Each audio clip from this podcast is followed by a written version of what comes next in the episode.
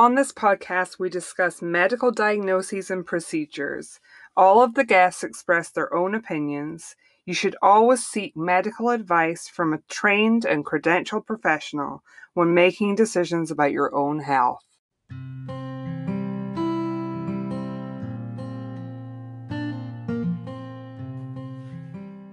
Welcome to the Sleep Apnea Stories podcast.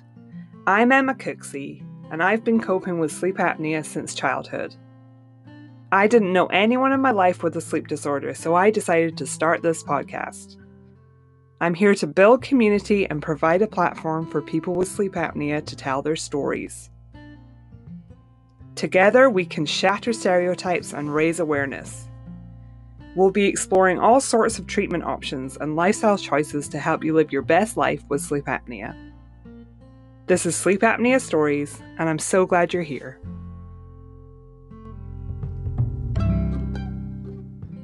Hi there, it's Emma Cooksey here, and I'm your host. So, um, thank you all so much for the people that reached out after last week's episode just to say, you know, that they were sorry that my palate expansion hadn't been successful and and everything. It really meant meant a lot to me that you guys were just really kind about it yeah, so I was glad that I went ahead and shared what my experience had been because I think it can help some other people. Um, so last Sunday I had a fun time. I was over on the Project Sleep Facebook page doing a Facebook Live. So this was really fun because it was Kristen Cassio who I've interviewed on the podcast and she was telling her story having completed the Rising Voices speaker training program. So if you don't know what that is, or you're just kind of curious, you can go follow the link in um, the show notes for this episode and you can see what that's about. But basically, it's a program that runs during the summer um, over about six weeks, and you learn to really hone your story to be able to um, become more active as a, a, patient advocate and telling your story um, to different audiences. So um, Kristen had completed that. So this was her giving her um, presentation, which was really great. And then I did a little Q&A with her afterwards. So again, there'll be a link to that in the show notes. And actually, I'll probably put a link to the Rising Voices program generally because they're recruiting for that. Like they'll start again in the summer. So if you're interested in using your voice and using your story of living with a sleep disorder to raise awareness and, and make life better for other people with sleep disorders, um, you can definitely, I highly recommend that program. And we need all the people we can possibly get to raise awareness about sleep disorders and reduce the amount of time it takes people to get a diagnosis. So today I'm joined by Drew Copeland. Drew is a national speaker and published researcher with 17 years of experience in clinical sleep medicine. He specializes in sleep apnea testing and treatment. At Sleep Better NYC, he is the director of operations and IT and also provides sleep coaching to clients. With his background and experience, Drew has served as a subject matter expert for the BRPT and the AASM. Drew is the executive director for ProSleep, a sleep testing solutions company. Um, I love talking to Drew. I think this is a great conversation. So, without further ado, here's my conversation with Drew Copeland. So, Drew, welcome. Hey, Emma.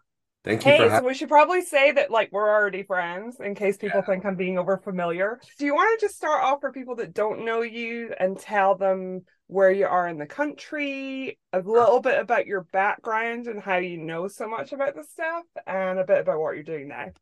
Sure. Yeah. Uh, so I'm Drew Copeland. I'm, I'm in uh, New York. Uh, actually, I'm in Brooklyn. Um, I have been a sleep technologist for 20 years just about 20 years now.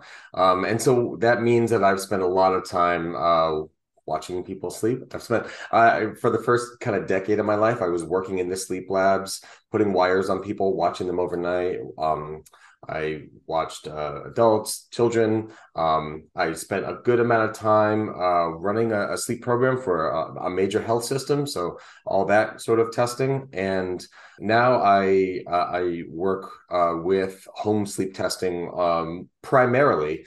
I'm sure we're going to talk a lot about what that is. Um, but yeah, that's that's my background. I, I have a uh, two clinical credentials. I'm an RPSGT, so I'm a registered polysomnographic technologist, and I am a CCSH, which means I have my certification in clinical sleep health. Okay, awesome. So that's really good. And then do you want to explain a little bit about your work with Teresa and Sleep. Better NYC, just so sure. people know what that is.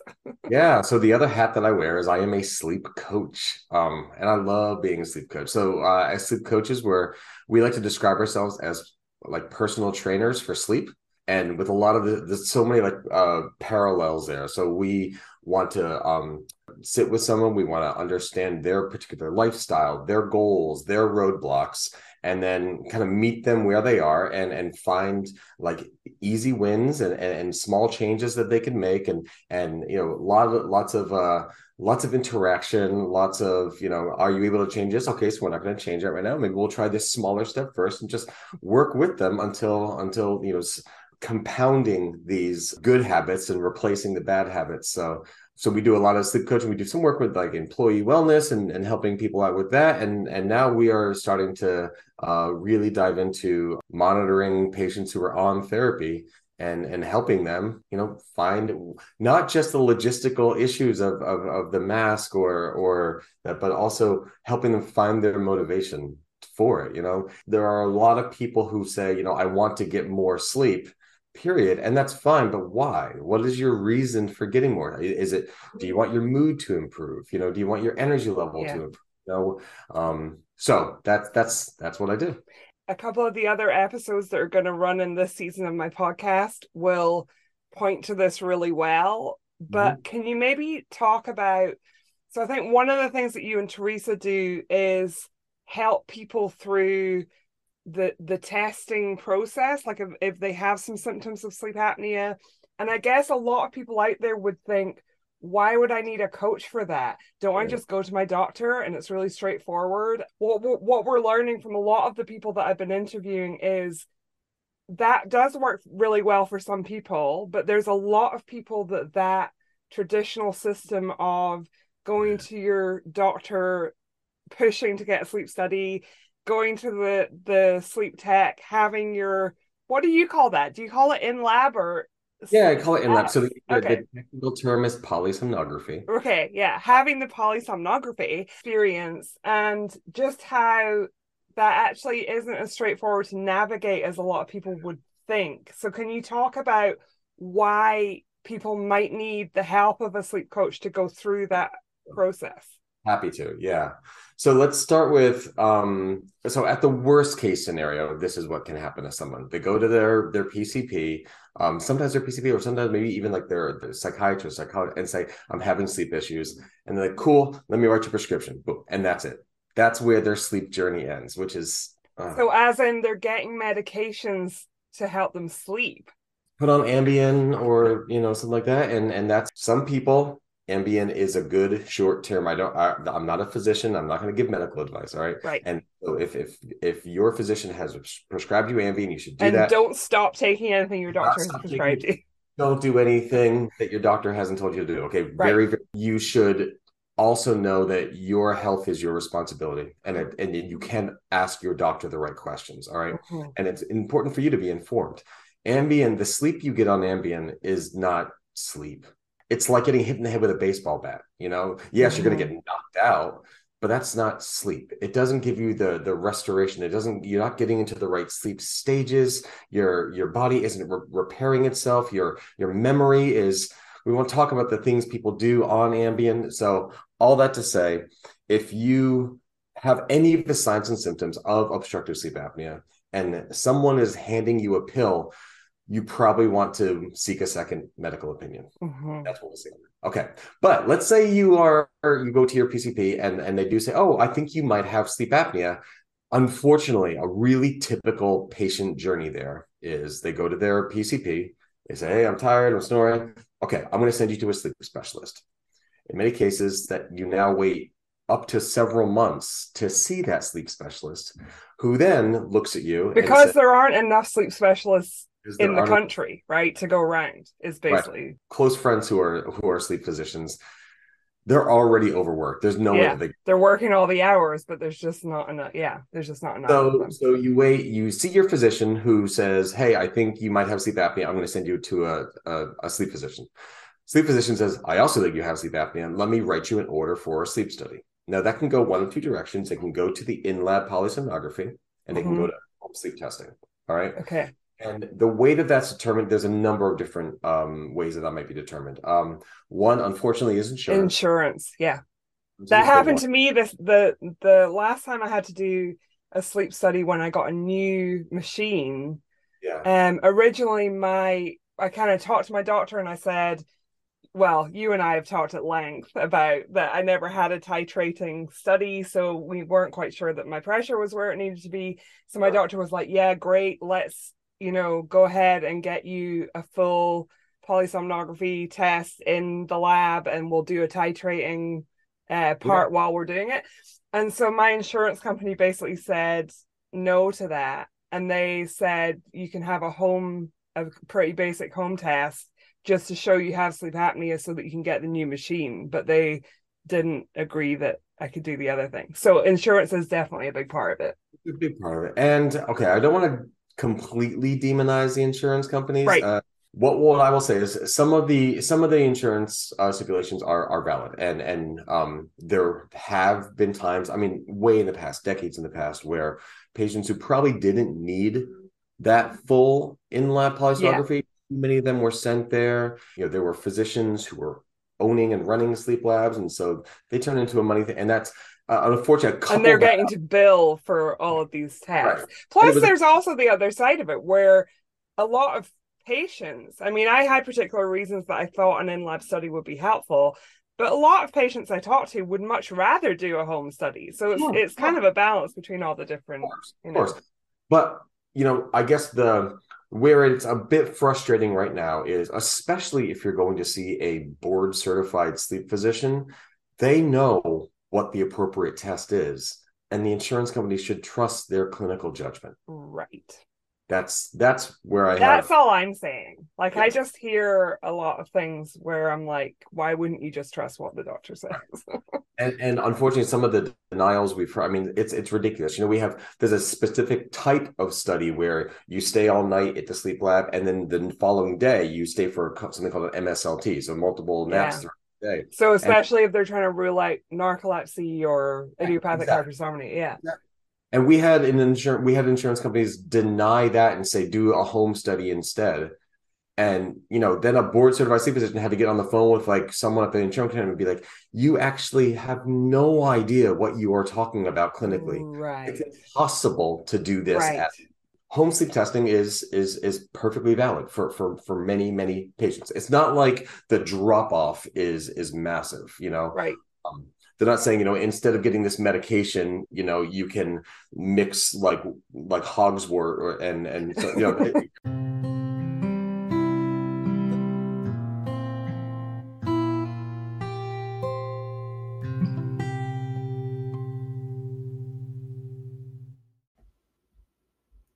This episode of Sleep Apnea Stories is sponsored by BetterHelp. How well we look after our mind really affects how we experience life. Therapy has been so helpful to me since I was diagnosed with sleep apnea. It helped me to work through the feelings I had about going undiagnosed for so long. It also helped me to adjust to living with a chronic condition. One of the best things about starting my podcast has been realizing I'm not alone in coping with mental health issues along with sleep apnea. Speaking to a professional therapist has helped me enormously to manage my anxiety and depression. BetterHelp is online therapy and it's much more affordable than in person sessions. You can get matched with a therapist in under 48 hours. Our listeners get 10% off their first month at betterhelp.com slash Emma. That's better, H-E-L-P dot com slash Emma.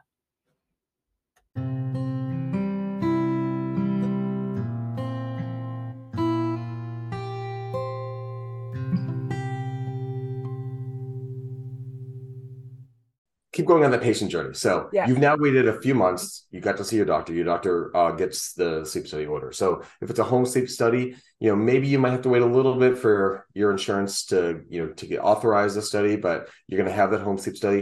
If you're going to go the in lab route, um, again, in most cases, it's going to have to be authorized, and in some cases, you do have to wait until there's an available slot, and that can, in some cases, even be months. Yeah. So you've now gone. uh, Just pause for a second. You walked into your PCP. I'm very, very tired. Like I'm falling asleep at the wheel. Yes. You know, don't have time to to be with my family and my kids. Uh, I'm you know not productive at work, and you're now six months later in some cases, and nothing's been done yet. So now you're able to to to get and have your sleep study. Mhm. It then, depending on the type, it has to be analyzed usually by someone. That's one of the jobs I did. You go through and look at six to eight hours of squiggly lines going across the screen Yeah. and have to remember what that is. Then a physician has to come in and interpret all of that. All right. Then finally you have a diagnosis of sleep apnea. Okay. So that's that's that's when you can finally get put on therapy. Once you get that diagnosis, how do you get the information from your doctor? You know, in some cases you then have to wait a while to get into a doctor's appointment to see them for them to tell you you have sleep Yes. apnea unfortunately in many cases you know it's a very very short uh visit with your doctor who says you know here's the the the treatment you're going to get use it it'll be you'll be fine and then they send it to a DME company which for those who don't use CPAP probably don't even know what that is but there's a third party now Durable medical equipment company. durable medical equipment. There's a third party now that ha- that has to take that order from the physician. They have to authorize with the insurance company. They have to get you the machine. Yes. All that to say, yeah, it the the patient journey is convoluted. It's fragmented. You're getting passed from one to another. You know, from your PCP to your sleep physician to the sleep lab, back Yeah. to the sleep physician, back to the DME, back to the sleep physician. And so, one of the things that we want to do is is help guide that. You know, Yeah. we can't change the American healthcare system. You know, we we'd love to, but in the meantime, we can help someone navigate it. Yeah. And just kind of explain what all those different parts are. And so talk to me about home sleep tests. So so here's one of the things that I think that a lot of people don't really understand. But I know that you know all about this, so you're the Mhm. perfect person to explain it. Can you describe like the different levels of testing and what Sure. they can and can't show? Because I've heard a number of people talking about, well, I had a home sleep test and it was they said it was negative for sleep apnea, so that's that. But can you talk about this like ruling in and ruling out and Sure. Yeah. and that people, you know, just because they test negative, what does that mean? Like, yeah, Okay, so let's talk about this. First of all, let's talk about what how we measure sleep apnea. All right. So we use uh, something called the apnea hypopnea index. And what that means is we are looking to see how many times throughout the night while you're sleeping you have some sort of respiratory event. All right. So it means your breathing is going to be off for 10 seconds. And as a result of your breathing, either your throat completely closing or, or narrowing, you're going to either wake up out of sleep or your oxygen is going to drop. All right. So Yeah. one of those two things happen. So that's when I, when I would analyze these, and when the, some of them are auto analyzed now, that's what we're looking for: respiratory event, and then some sort of thing that affects your body. And What- then for for a diagnosis of sleep apnea, you're looking at the number of those events per hour Right. being above five, and then Yeah. So uh, more than five, between five and fifteen, uh, typically will give you a diagnosis of mild sleep apnea. Yep. Between fifteen and thirty, moderate sleep apnea, and above thirty is severe. There, we have been calling into question recently how important, like the the number of times you have one, how well does that correlate to anything? I How have well a does it- lot of opinions about that, Drew. Um, And- having talked to this many people for more than two years, like the number of people I've talked to who, you know, didn't get a diagnosis of sleep apnea because maybe their events were eight seconds long, but Right. they're waking up all the Right. time and they're they're not sleeping well but their doctor said you don't meet the criteria for sleep apnea and you can't have any treatment for it. Like that happens a lot. In some cases, their doctor said that, but their doctor is parroting the insurance companies who they know that they cannot say that that patient has sleep apnea because the insurance right. company will say no they don't uh, it hasn't been well correlated with future outcomes. severity of symptoms and how much impact that's having on somebody yeah. And honestly almost most importantly what type of treatment you should get you know? It, so it's all that to say that's how we diagnose you right now. We look at how many times per hour all right? So yeah think of it like you know it's it's just like miles per hour it's it's it's events per hour right? Right. And the way that we we we do that the way that we measure this um i'm going to use the word surrogate right now and so uh, and we use that all the time so you thanksgiving's coming up uh, i don't know if i can say like a, a time sensitive thing but so when you walk into this into is going to be in january and people are going to be like okay all right that's fine back, back in thanksgiving uh, yeah you walked into if you are visiting relatives and you walk into the house, you can smell turkey. All right. Now you don't know, you haven't tasted that turkey, you haven't touched that turkey, you haven't seen that turkey, but you're using your your sense of so it's a surrogate. All right. So you know something is happening based on something else. All right. Um, that's how we measure checking the actual blood. We're not, you know, doing an A line and seeing how much oxygen is in your blood. We don't have a, a camera down your mouth to see like your if your throat right. You know, we don't have subdermal electrodes looking to see if you wake up. So all we're trying to do is we're trying to find other things that will help us know that those those physiological phenomena are happening. Yes. We do that using sleep testing. Now we'll start at the very top. We'll start at polysomnography. All right? mm-hmm. I love polysomnography. I really do. Uh, I mean, there's so much. The most amount of data. So much data. So much amazing data. Um, unfortunately, over the last few decades, we've taken all that beautiful data and just crunched down to just that AHI, which yes. is probably why I'll, we're in this. But so much great data. You can really know and trust that the patient is awake or asleep. You can really trust what the sleep staging yes. is. Very subtle, seeing if if it's you know there are patients who just a little bit of like a like that's all it takes to wake them up. Yeah. And and that's if you're doing that right and if you're doing that all night long it's exhausting of course it's exhausting yeah that's what you can get from from psg from polysomnography. Very very accurate. But as i said it's burdensome. It's yeah. expensive for the the um insurance companies. You you have to go in overnight. Someone yeah. like me has to put all these wires on you. It's they're not in your home. So and a lot of people i talk to you know that have you know, I speak to people all the time who are caring for disabled relatives or children or they they work like a shift job and they can't just take the night off you know so i think sometimes it doesn't work with people's lives to actually go as well of course i mean we used to run sleep studies on on children and so like their parents would have to like come and say yeah. you would have parents like shit like swapping out halfway through the night so it it's it's a lot of time and energy and effort, but I will, I'm just gonna wait, make sure I say it. To me, it's where I love polysomnography. I think it's yeah, you're it's, gonna it, really find out what's going on. Right. And one of the things you referenced before, we'll say you will know if you don't have it, if you don't have sleep apnea. If you go in and have a, a, a decent polysomnography, you will know that without a doubt you are not having any sort of sleep apnea. Okay. So that's that's that's what's wonderful. So that do we call that level one? Yes. That's what you call level one. All okay. right. Um, then.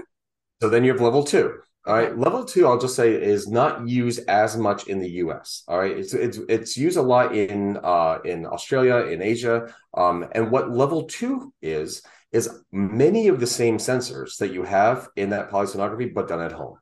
So the way that they do it is they will put all the electrodes on the head, they'll put the ones on the chest, they'll put all these on, they'll actually bring you into the lab, hook you up for it and then send and then you home. Send you home. Yeah. Okay. Which uh, before in my past, before I was a sleep tech, I was an EEG tech, and we do we do that a lot in EEG, where you put all the sensors on someone, and they just carry or anyone. And who... so it's kind of like so that's level two. So it's kind of like level one, except it's not observed by right a member exactly. of staff watching you sleeping. Right. And there's a couple other additional um uh, measurement tools you have in the sleep lab that you don't have in I mean, you can measure someone's uh, CO2 levels like through their nose or or sometimes through their skin tone. You can't do that at home. Um, you know, what you mentioned, if you go into the sleep lab, so when someone says having like an in lab uh, sleep study, that could be a diagnostic one, but in many cases it's it's a CPAP titration, and so that's where again someone like me is like finely tuning all of the settings and all the pressures to really make sure you have the right pressure settings. Um again can't really do that at home though there are there there are people working on that remotely like uh changing the pressures while monitoring uh yeah. live sensors at night. So that would be really helpful if people could do that remotely. Yeah. Yeah. and and so that has a lot of a lot of clinical value. It really does. But you know, recurring theme here um, not reimbursed any better By than right. the like the level three and the level four. So why why would why would people do it? You know. Okay, so what's level three? Okay, so level three, um, you need to have two main uh, sensors here. You need to have an airflow sensor, and you need to have an oxygen sensor. All right. You can also have uh, any so it's number- an airflow sensor like a cannula up your nose.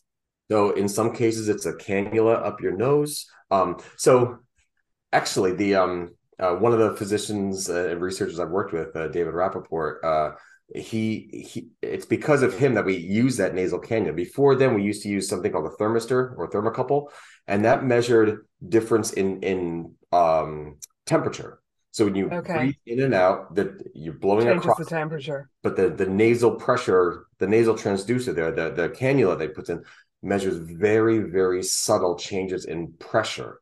And that just gives you a much more accurate. Again, all we're talking about is that if you have severe sleep apnea, you almost don't need a study. Like, you know, I I, I can the the problem is making sure that the people who have the very mild sleep apnea, the people who have that little and that wakes them up, being able to detect it. And so yeah. that's where you want specific sensors. So um that's you need to have the the the nasal pressure part of it for it to be a number three or to be number three okay. and and an SpO2 signal. All right. And usually there's a couple other ones. Yeah, depending And so the... for a level three test, mm-hmm. can you explain about like ruling in and ruling out?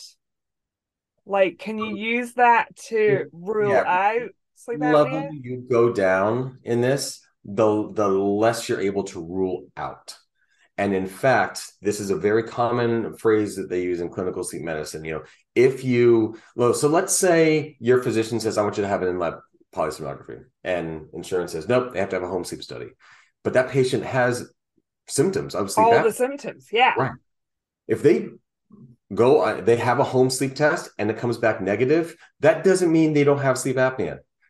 And in many cases, that's then used as justification to say, you know, the patient are presenting clinically like they have sleep apnea. The home sleep test was uh, was negative, so we're going to escalate to polysomnography because they still have all of the symptoms. Yeah, that's one thing that I think I've I've heard a number of people where they're like, "Well, I had a home test and it was negative," and they have all the symptoms, right. and I'm like, "Go back and have them pushed to doing right. a lab test, right? Well, and go back to my, my back to my, my turkey metaphor here. Like, so if you walk into a, a, house and you smell turkey, like you can assume that there might be turkey, but you you haven't seen it, you haven't tasted it. So maybe right. someone has like a spray, or maybe they made turkey the day before, or maybe it's right. coming from an neighbor's house.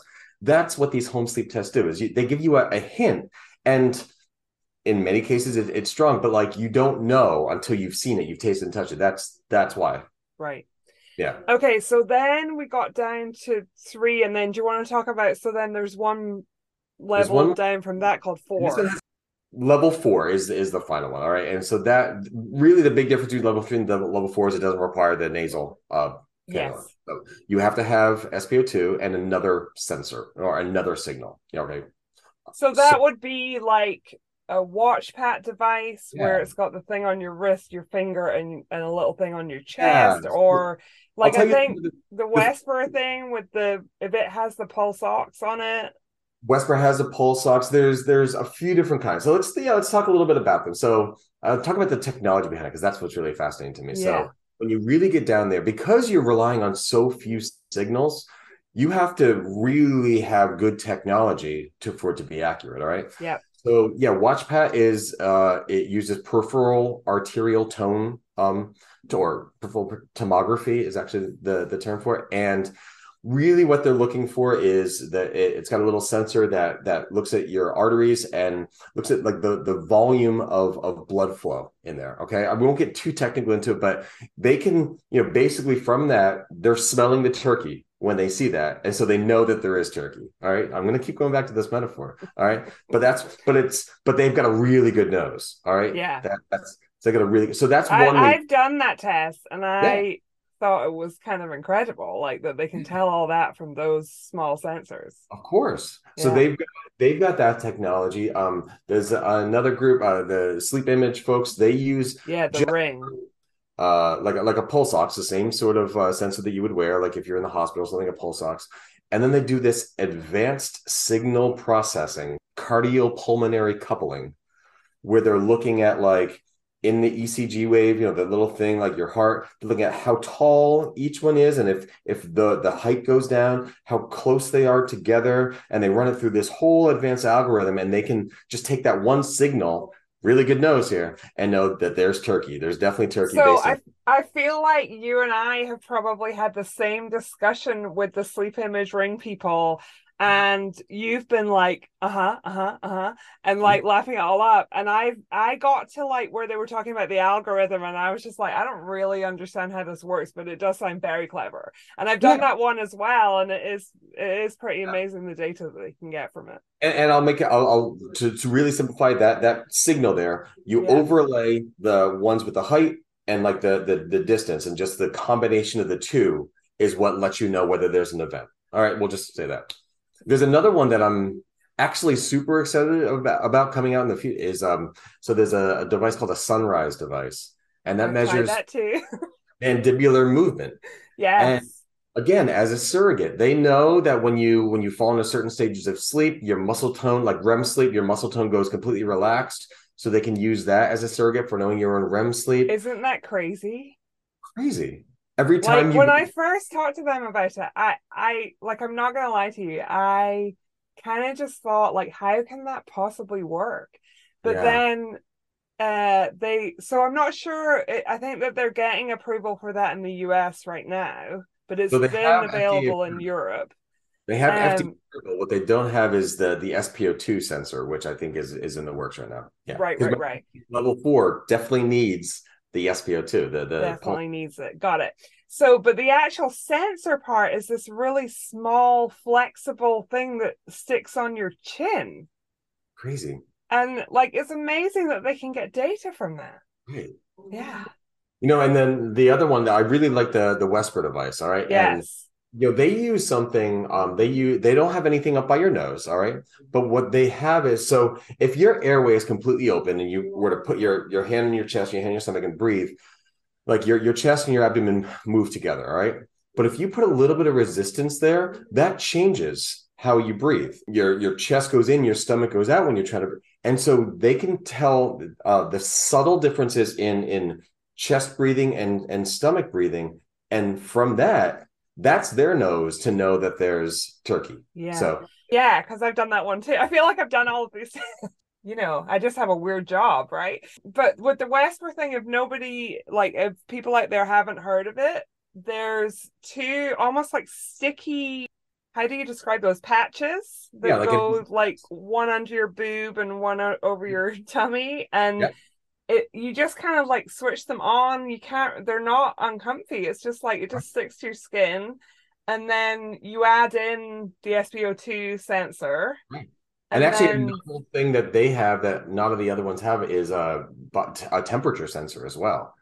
And so there's a there's a whole lot especially if you're I'll, I'll get on my soapbox real quick now again for a second. So we kind of bucket people with sleep apnea as you have sleep apnea, but for most people, they have sleep apnea. Not most, but many people have sleep apnea and insomnia, or sleep apnea yes. and circadian Lots rhythm. of people, yes. And so, knowing where your your body temperature is can, I mean, my Oura ring has a, a, a temperature sensor, so I can see like my my temperature just throughout the yeah. night. Um, it can help you know what your optimal sleep schedule is, you know, and so what we're saying is for people with this kind of like level four thing, yeah, if they do that and it doesn't come back as them having sleep apnea, but they still have all the symptoms, they should then keep trying to find answers. Hopefully, your physician will do that work for you, and your physician will say, "All right, we tried this. You still have symptoms, but this wasn't able to." It just means that that tool, those tools are very, they're wonderful, but they're just not sensitive enough yes. to out sleep apnea for many, many people. Yes, got it. Yeah. Thank you for explaining all that so well because I yeah. feel like I kind of assume a lot of knowledge, and sometimes people listening are like, "What?" Some of these the, they can be shipped to your house. Some of them are disposable. Some of them connect with your phone, and the data is pushed yeah. like to the next day, and it's automatically analyzed. You know, um, so so I think that that's one of the things that we're seeing is just a lot of these companies disrupting. You know, kind of going direct to the consumer to um, you know, I interviewed somebody who had used a Lofta test. Yeah. yeah. And that's very much like you don't even need to deal with like going to your own doctor and getting the referral and what you talk through to begin with because yeah. they have their own doctors doing telehealth visits and sending home tests sure. into your house and all that. So I think yeah. it's changing. I think we'll see a lot of change probably. Which I, I mean, I, I think from the patient's point of view is probably a good thing. Yeah, and I mean we're we're highlighting uh, we've we probably overwhelmed with the number of different devices we've mentioned, but like that's honestly just scratching the there is yeah, there's so there's many areas, the ApneaLink, the the, the sleep profile, there's the CleveMed yeah. device all over. The So if somebody comes to you and Teresa yeah. and they have symptoms of sleep apnea, what are you going to work with their own doctor and talk them through that? Or are there particular tests that you guys use? Do you want to just speak a, a yeah, little bit about that? If they, if they have a doctor, especially if they have a sleep doctor, we would love to help them. And, and that can go as far as, you know, letting them know, like, you know, this is the person you should reach out to, or like, this is the script that you can give, you know, ask these questions and make sure you get these answers before you leave. That's that's the sort of things we can help out with. Um that's you know, wonderful. because funny because when I, I i interviewed um dr kashani he was saying like we were kind of going back and forth because i was like we need to give people the tools to be able to advocate for themselves in healthcare settings to get the information they need and to get the testing they need and he was just saying like it shouldn't be that way. Like it's our job as physicians to know you know all the stuff. But i was like but in the meantime right. we're gonna have to you know empower patients to get the answers they need from the current system. And i i, I respect sam and great guy but i will say that I almost don't. I want physicians to be physicians. You know, I want them making clinical decisions. I, and I, I don't think that. The, I think that oh, this role, this the sleep coach, sleep navigator, CCSH, whatever you want to call it, but I think it has a real place, and I don't think it in yeah. any way diminishes the role of the physician. I think it's work together. What they're doing, yes, absolutely we can help with educating patients. We can help with coordinating that care. We can help monitoring and always always ultimately going up to the physician for the for the clinical decision making yes. I don't want to make clinical decisions. I'm not a physician. I want the physician Same. to do it. right i want to just be a podcaster. The last thing i'll say on on home sleep testing here um and if if anyone is uh uh from one of the home sleep testing groups and and they're listening to this you know earmuffs for a second but the the the thing that we're moving toward is that the gap between these consumer wearables and home sleep testing is getting that was going to be my next question. Oh good. Yeah. Um, there's and, and maybe by the time this podcast airs it might even be released but the, you know one consumer device is a, I, i'm hearing is about to get fda clearance as a home as a, a diagnostic tool something yeah that's where we're going because even the the sophistication of like you know even like Oura rings and Apple watches which are not diagnostic tools are right. the amount of data though is incredible and here's my my thing on this is i welcome that all right i i want Same. us to have accurate testing and accurate diagnosing yes. absolutely but we have put such such a bottleneck into that diagnostic process. Yeah. I would love if just as a field we could just get I want I want honestly, I would love if there was a blood test, a, a, a genetic marker, you know, something for you to just like or or again you're wearing your Oura ring and you wake up in the morning and your phone just says hey you have sleep apnea go to your doctor and you know yes. ske-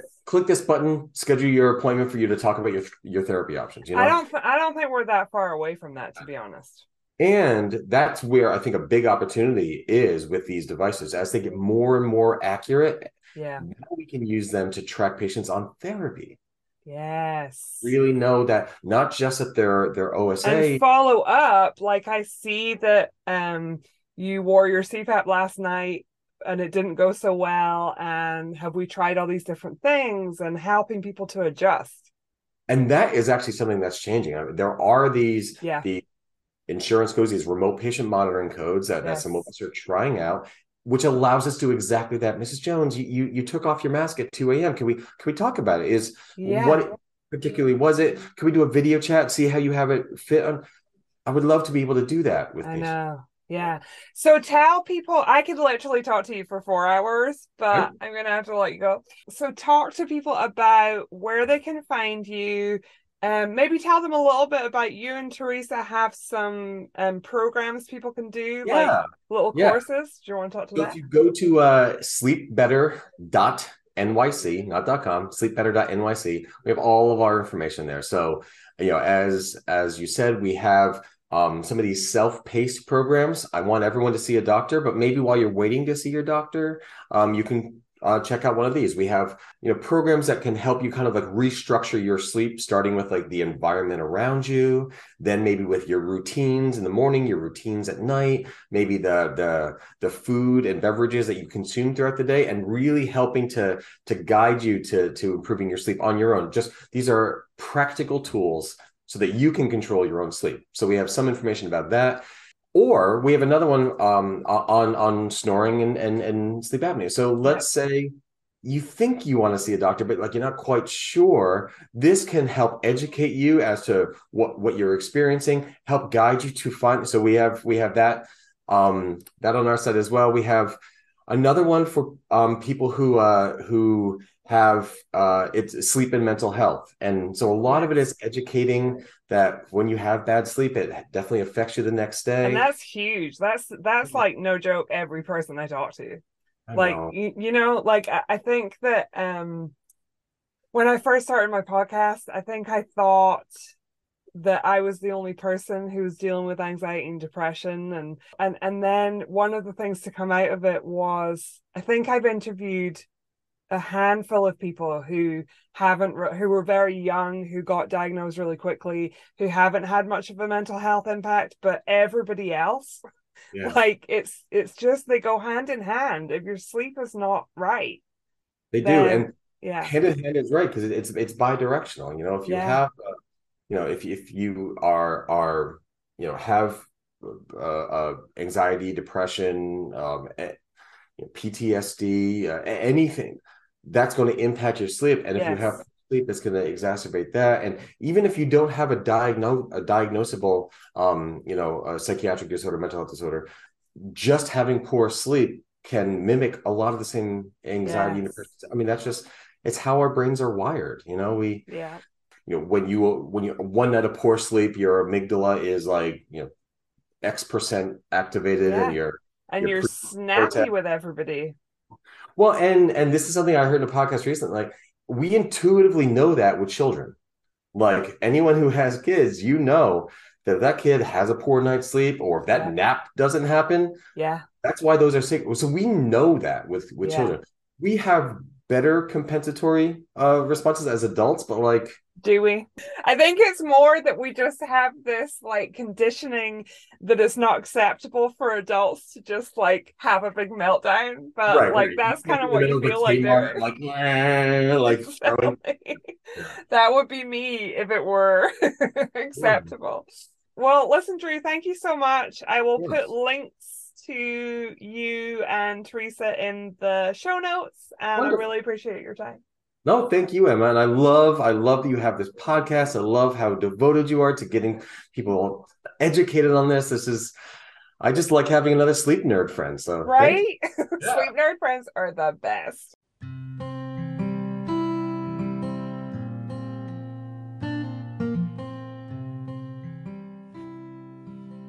Thanks so much for listening. I love hearing from you. If you'd like to be featured in an upcoming episode, please email me at sleepapneastories at gmail.com. That's also the place to get in touch if you just want to say hi or ask a question. Alternatively, you can always reach me on Instagram. My handle there is at sleepapneastories. If you're enjoying the podcast, please subscribe, rate, and review wherever you listen. This really helps a wider audience to find the episodes, and I really appreciate it.